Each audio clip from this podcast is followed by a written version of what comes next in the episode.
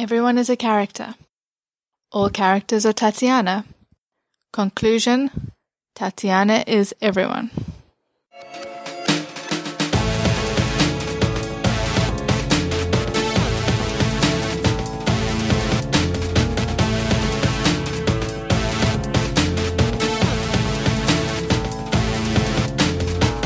You're listening to Tatiana is Everyone, an Orphan Black podcast. I'm your host, Kris, and I am without Stephanie this week.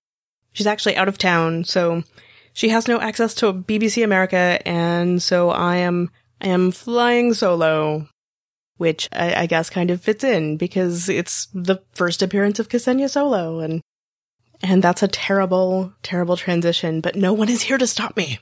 So that's how it's gonna go this episode, apparently. Consider yourself warned. I, I will be joined in the next episode by our friend Kevin Batchelder. He was on the season three speculation episode as well as moderating our Orphan Black roundtable episodes. So he'll be with me next time to, to talk about this episode. And I am talking about episode 305, Scarred by Many Past Frustrations. Spoiler warning in effect, talking about everything up through episode 305, but no spoilers for anything after that. So, my first impression of this episode, like, overall, holy crap. Right? I mean, I was laughing, I was crying. I think this is the best episode of the season so far. I really liked it, even though it has stressed me the hell out. and, uh, there's just so much stuff going on.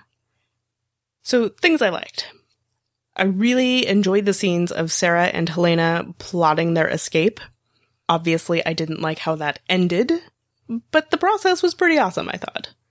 It was it was good seeing them together. That that's another thing. I mean, I think a big issue that Stephanie and I have had this season is that there hasn't really been a whole lot of the clones being together and working together. And so it was good to get a lot of that in this episode. I, I enjoyed that. Even though it was heartbreaking, the things that were going, oh, so heartbreaking. I also really enjoyed Mrs. S being so kind to Gracie and the fact that Mrs. S is back. I think we're all relieved about that, right? Yay, Mrs. S. But uh, she was so, so kind to Gracie, and it was also fun to see Felix sort of begrudgingly being nice to her. well, nice-ish. And, uh, just, I, I really enjoyed their scenes, Mrs. S and Felix and Gracie. I don't think I would have expected to enjoy that as much as I did. It was unexpectedly delightful.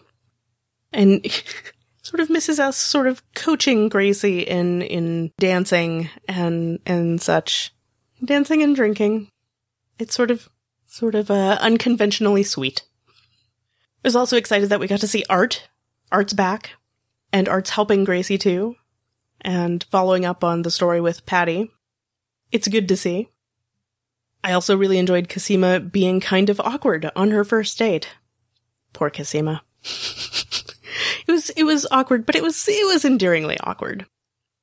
And, which is actually kind of unexpected too, right? I mean, I, I think we, we didn't really see her being awkward like that when she was flirting with Delphine, it was not quite so awkward. So I, it's just, it was, it was kind of sweet.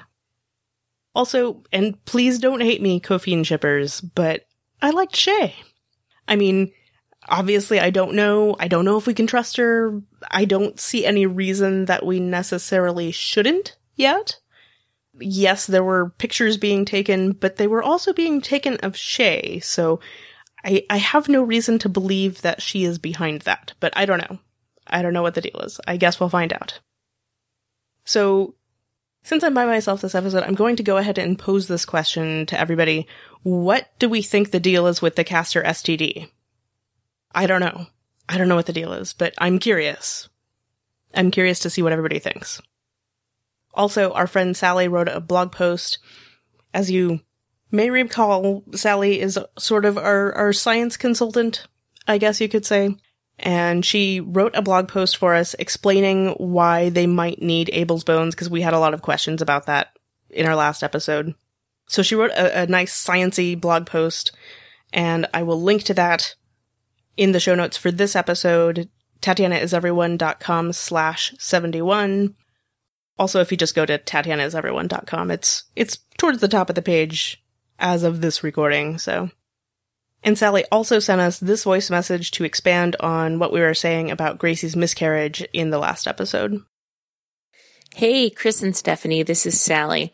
I wanted to send another science ish voicemail about the discussion that you guys were having about Gracie's miscarriage. And one of you had said that you'd read a statistic that most first trimester pregnancies that end in miscarriage do so because of chromosomal abnormality. And that's, you know, a true statistic as far as I know as well.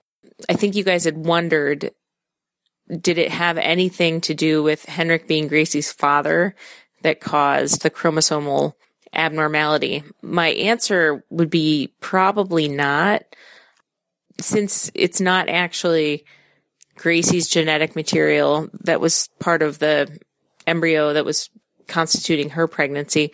I don't think there would be any genetic inca- incompatibility going on there. Instead, I think probably what it was was just, you know, whatever sperm cell of Henrik's happened to fertilize Helena's egg in the petri dish just must have either had some abnormality in and of itself or something else kind of went wrong when the DNA was, you know, joining between the sperm and the egg. It's just one of those things, but probably not because they were related. All right. Thank you. Thanks for sending that in, Sally. We'd also love to hear your thoughts about this episode. You can send an email to feedback at tatianaiseveryone.com. You can leave us a voicemail by calling 972-514-7223. You can send us a voice message using your computer or mobile device by clicking the Send Voicemail tab on the right-hand side of our website, tatianaiseveryone.com. You can also record a voice memo on your smartphone and email it to us. Cause I know you have feelings about this episode and we want to hear them.